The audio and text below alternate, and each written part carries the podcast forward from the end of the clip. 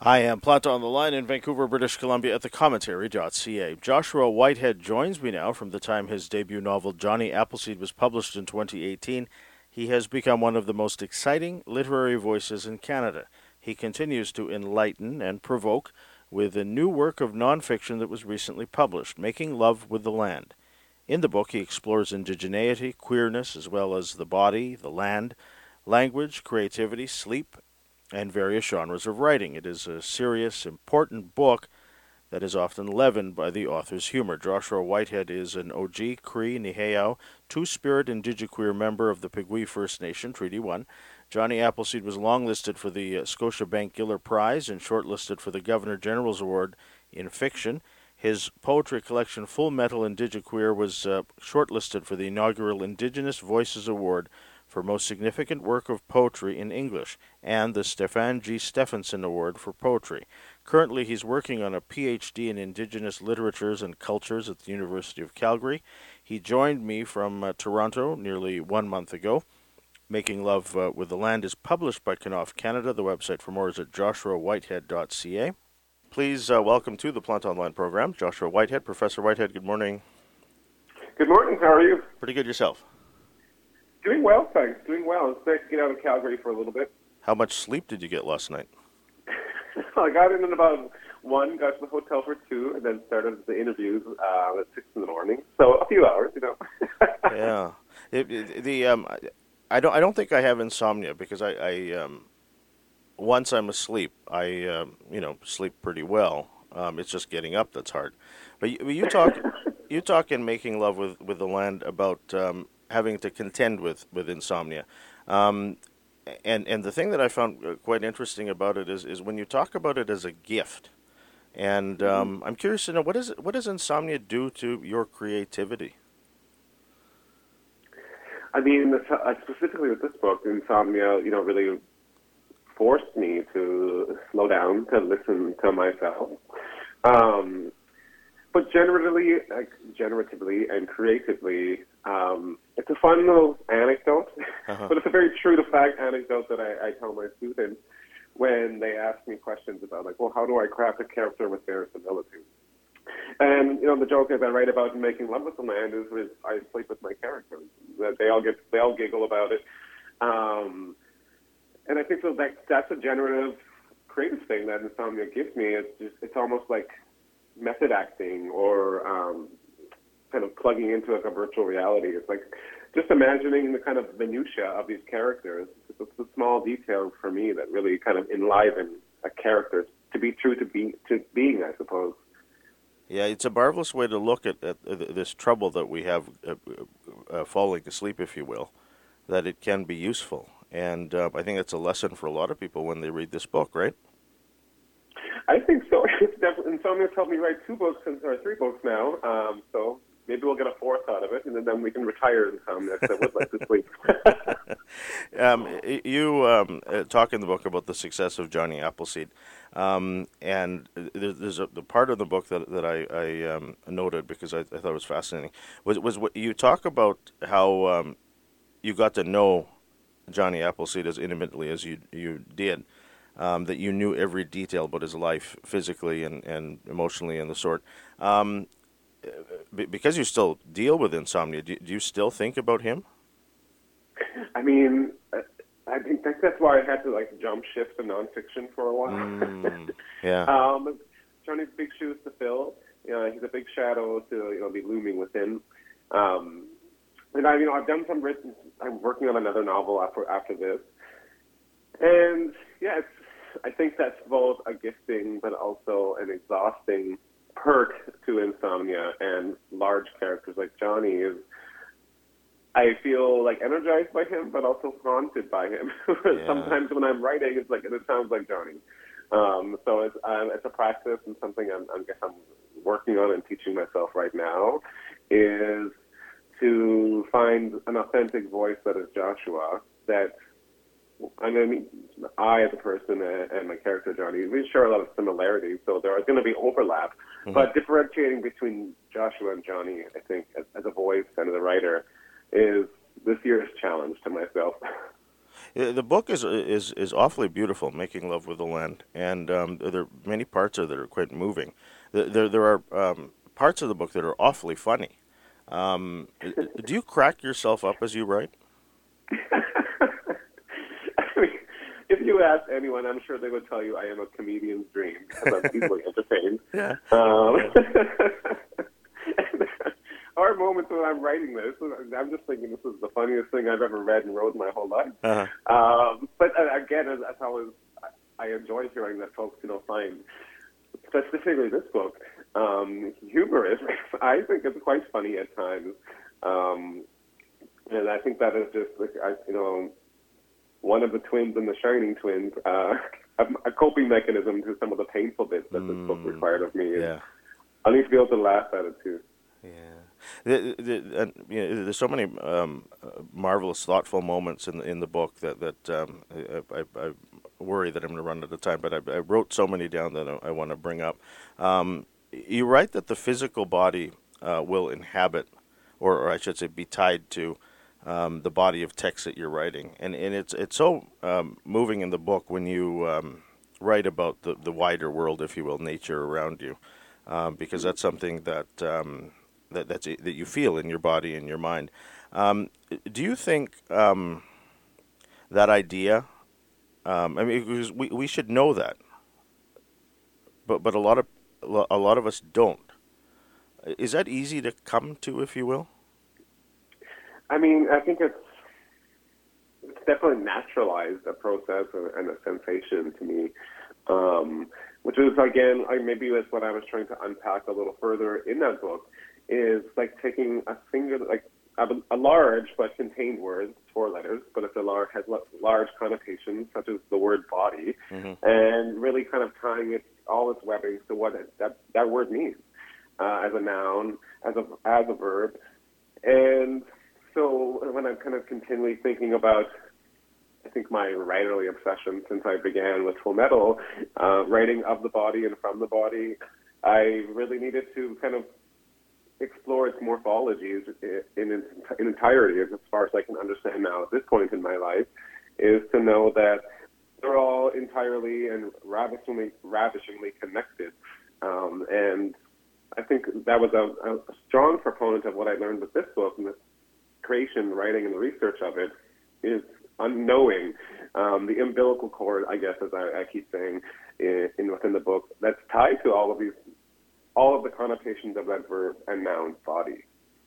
It, it, I I brought up that, that idea that the, the um, that, that you write in the book that the physical body will inhabit the, the text that one's writing, and and you, you say later in the in that uh, uh, um, section of the book that uh, more so for people of color, the disabled, queer, or women writers. Why why do you think that is?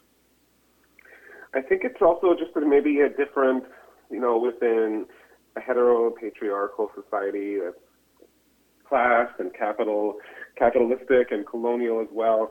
I think it's that we're taught that our bodies are always entirely, never entirely ours. That, and this is universal perhaps, but we are all, the body is always owed to capitalism. It's owed to the nine to five. But then different registers with different intersections begin to strip away even more agency that this, that our bodies have. Um, you know, being colonized under a nation state, uh, and being a woman writer, or being disabled and or queer, when you intersect them even more, I think it's our own kind of conceptions of is our body our body. I think wither a little more, um, and so I think at least I can speak for myself when writing with that understanding of perhaps a ruptured or withered body really propels me to, to bloodlet into the stories, even if they're fictional or even if they're poetry, um, because I really can't divorce myself from a body that I'm told is always manifested to another. Mm, yeah, yeah. Um, and when when you, when you're um, going from genre to genre as you as you do, with whether it's fiction or nonfiction in this new book or, or, or poetry in, in a previous book, um, how do you know what's the right say genre to work in? I mean, is that something that you decide, or is that something that's told you, perhaps? Yeah, I knew I wanted to begin with poetry.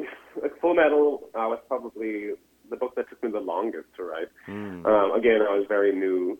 Um, I was just publishing poems for pennies in downtown Winnipeg uh-huh. at the time, and you know, reading them aloud like in a beatnik style.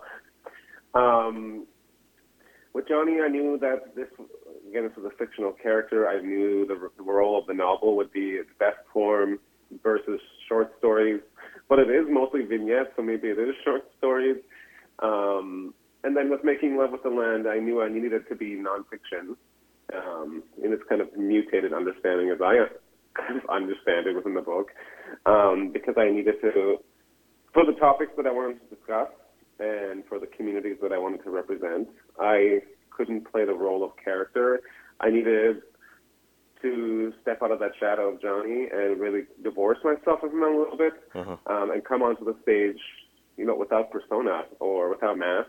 Um, because these stories are important um, to me hopefully to others as they read them, as you know, it gives them allowance to feel pain or to exercise pain, um, but also more importantly to, you know, have important, timely, and necessary conversations around mental health without it being stigmatized. Mm.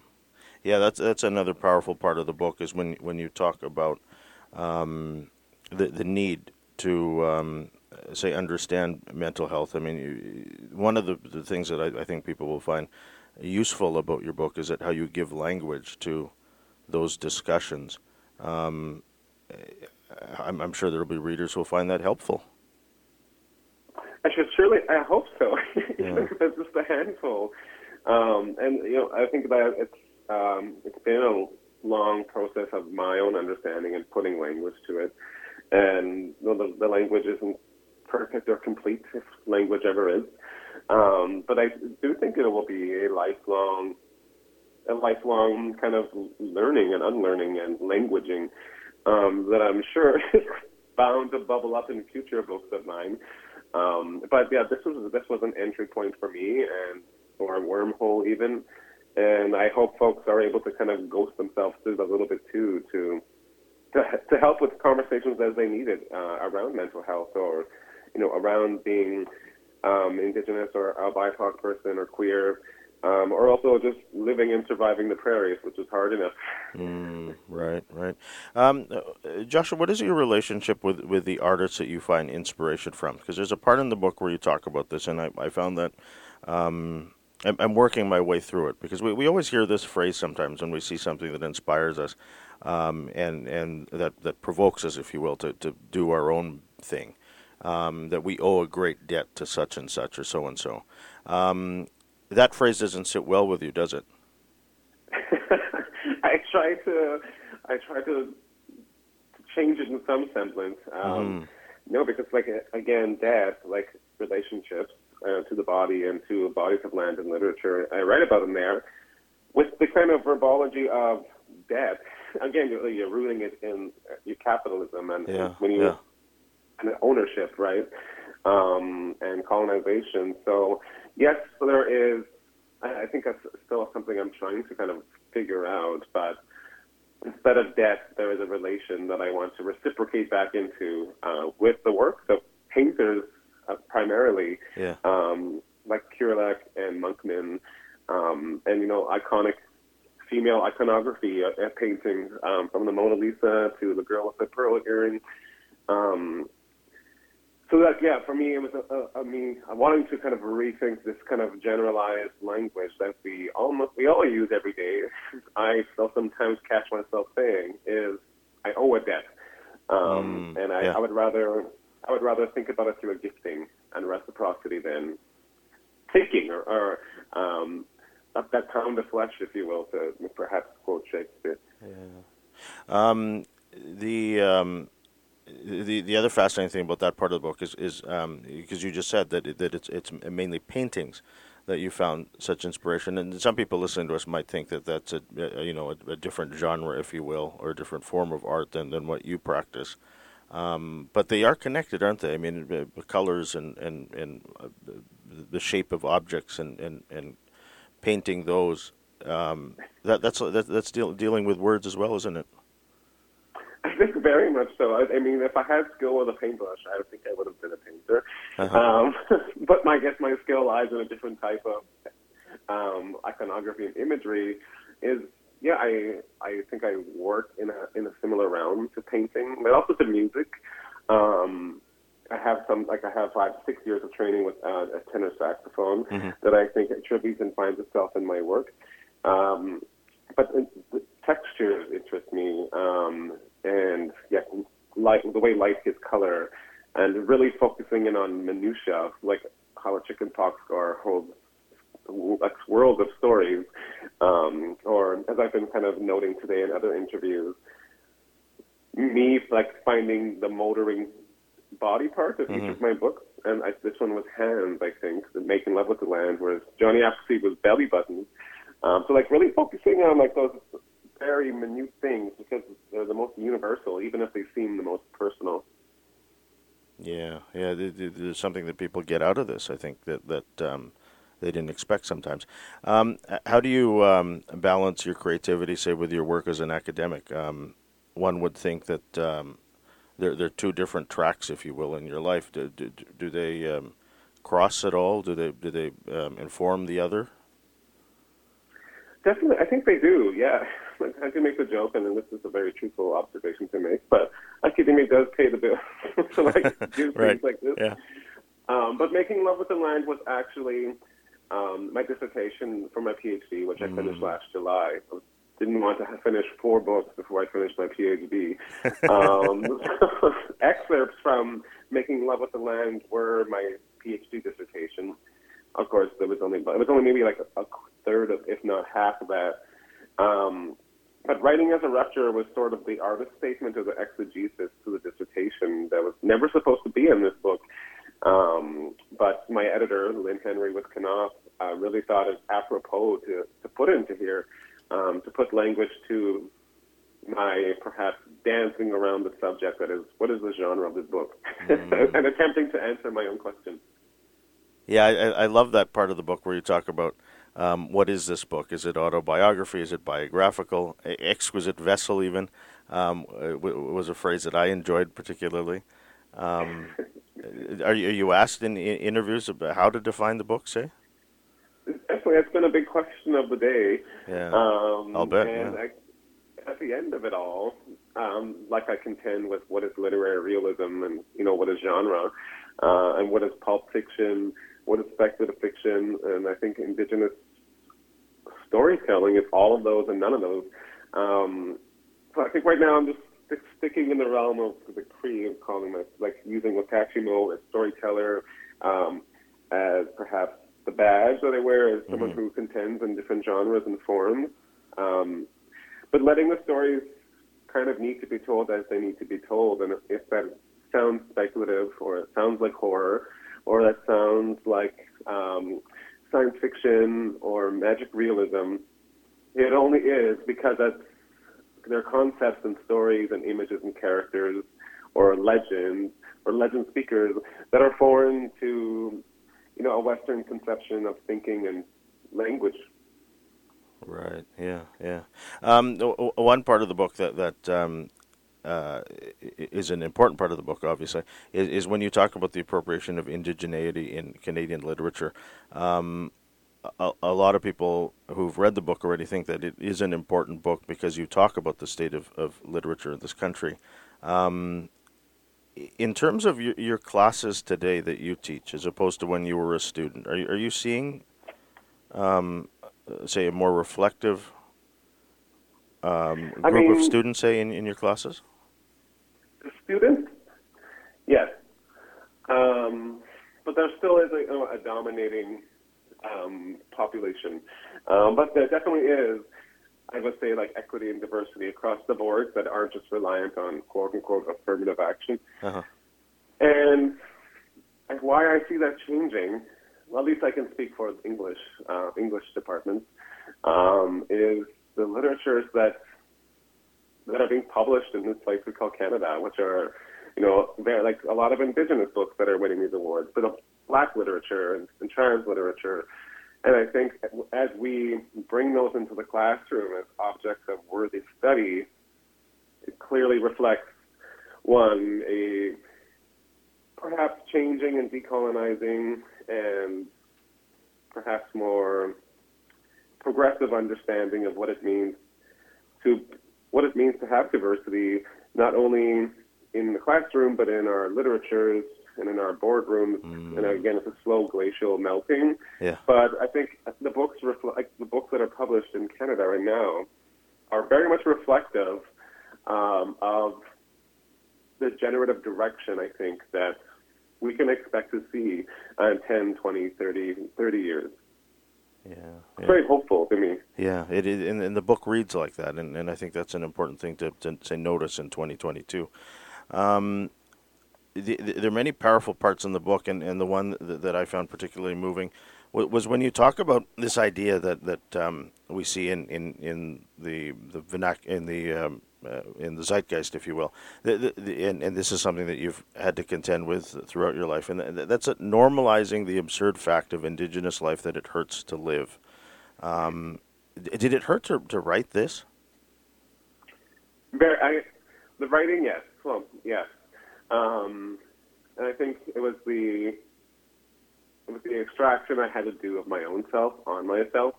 Um, it's like performing surgery on yourself mm-hmm. uh, while also trying to make sure that you are not nicking anything um, to the point of bleeding out. Mm-hmm. But there was a there was a bloodletting for sure. And so the book was there. There was a lot of things that I, as a good Capricorn, I guess I could say, um, repressed for a, a long time. Um, and it was very much like the status of COVID that really made me have to contend with things that I didn't want to look in the face, mm. um, or that didn't want to have to speak into orality, but that were I was becoming a dam that was unmanageable. I was bound to burst sooner or later. Um, and you know, with the, the hyperbole of being in a pandemic and locked down for two years, and the kind of the intensity of the mundane becoming torturous almost. Mm. As someone who lived alone, worked alone, Groundhog Day, day in, day out. Um, the, the book kind of just came rushing into orality um, because I had lost control of the grips around what I thought I was kind of keeping in line. Um, so the book was, yeah, quite difficult to to do. Um, but thankfully, I had a great support of you know, friends and mm-hmm. family, and I found a great therapist in the pandemic. so, yeah. Who, unfortunately, I, I, as I write about in the book, I had to always kind of re- remind myself not to be taking down notations she was telling me that I thought were beautiful and generative for writing. um, to be a person first yeah. and not a writer, I think it's a, a difficult relationship that I think I contend with because um, it's all kind of located within the body still. Yeah, I was going to ask you the, the other thing that as I was reading the book is how do you uh, deal with being a reader as a writer? I mean, how, how do you? Um, how, I mean, is is that is that a struggle that, that the, the writer you has to, to deal with? I mean, or the reader you has to deal with if the writer you is, is, is say sitting with you as you're reading? it kind of reminds me of the, passage that I talk about there. Uh, as an academic, trying to enjoy you know pop culture as a comic lover, yeah. where I'm playing these games of yeah. like look look for the hidden uh, NDN in this book or the scene. So there is going to be one. Um, and so it takes me out of the film a lot, and or I, different types of texts I, I watch or listen to or, or participate in, like video games.